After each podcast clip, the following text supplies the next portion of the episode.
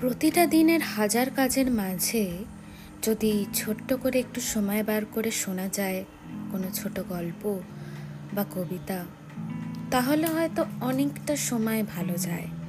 আবার নতুন করে এনার্জি পাওয়া যায়। তাই আমার নিবেদন, গল্প এবং কবিতা।